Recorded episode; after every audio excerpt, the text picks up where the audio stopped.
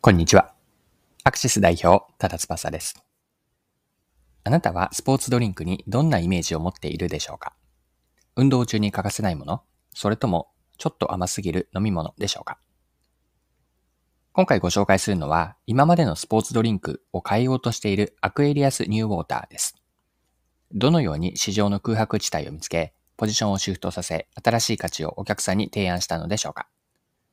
その答えを探し出すビジネスに活かすヒントをぜひ一緒に学んでいきましょう。よかったら最後までぜひお願いします。はい。日本コカ・コーラがスポーツ飲料アクエリアスの新商品であるアクエリアスニューウォーターを発売しました。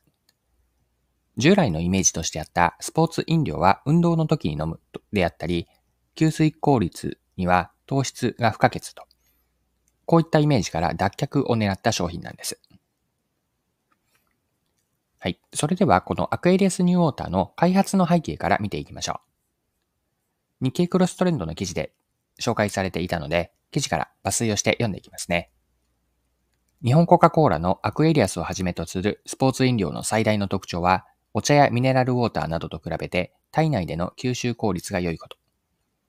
そのため、テレビ CM などでは、運動して汗をかいた時に不足した水分を素早く補える水分補給飲料としての機能を訴求してきた。ところが、日本コカ・コーラが2021年に実施した調査からは、運動時の水分補給のためにスポーツ飲料を飲む人は全体の5%に過ぎないことが判明したという。残りの95%は運動する、しないに関係なく日常的にスポーツ飲料を飲んでいたのだ。そこでスポーツ飲料は運動して汗をかいた時に飲むものという固定観念から脱却し、日常の水分補給シーンで飲まれるスポーツ飲料として、日本コカ・コーラが開発したのがアクエリアスニューウォーターだ。はい、以上が日経クロストレンドの2023年4月12日の記事からの引用です。一般的なスポーツドリンクであったり、あとはミネラルウォーターとかお茶に比べてアクエリアスニューウォーターは飲料市場でのいわば空白地帯を見出したんです。空白地帯というのは水分補給の効率が良くて、それでいて糖質やカロリーが少ない、ないというポジションです。アクエリアスは糖をアミノ酸に置き換えて、水分やミネラルの吸水速度を維持しつつ、日常でも飲みやすい味にアクエリアスニューウォーターとしてリニューアルしました。甘すぎるとか、常温だと飲みづらいという今までのスポーツ飲料へのイメージを変えて、日常の水分補給で飲まれるアクエリアスニューウォーターとして進化させたんです。はい。それではこのご紹介をしているアクエリアスニューウォーターから学べることについて掘り下げていきましょう。日本コカ・コーラが調査から分かったことというのは、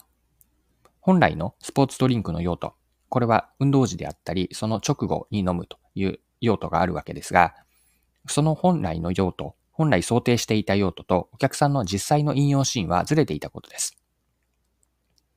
運動時の水分補給のためにスポーツ飲料を飲む人は、まあ、全体のわずか5%程度だったと。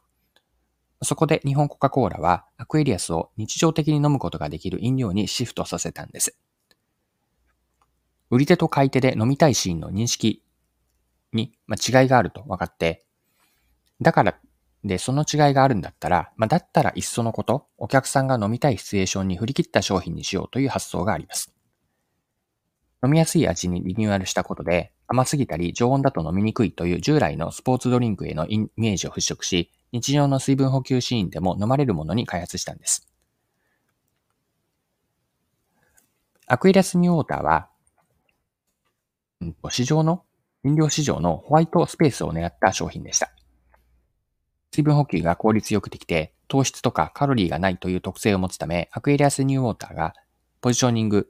として取ったのは、一般的なスポーツドリンクであったり、ミネラルウォーター、お茶、あとは炭酸飲料とは異なるセグメントなんです。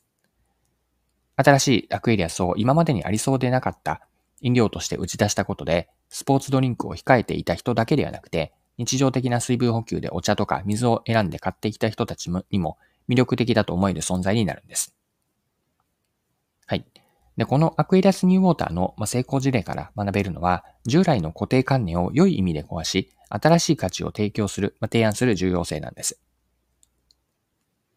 スポーツ飲料というのは、運動時に飲むものというこの、まあ、売り手の想定ですよね。この想定と実際の消費者の引用シーンとはずれていたいたわけでしたよね。で、にもかかわらず、売り手は運動中のシーンでのスポーツドリンクを飲むことを訴求すると、消費者には自分とは関係がないと思われて響かないでしょ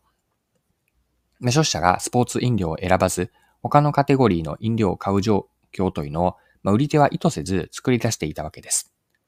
こうした選ばれにくい理由、他を選んでしまっている要因というのを解消するために、日本コカ・コーラは日常的に飲めるアクエリアスとして新たに開発し、商品と用途を合わせて訴求しました。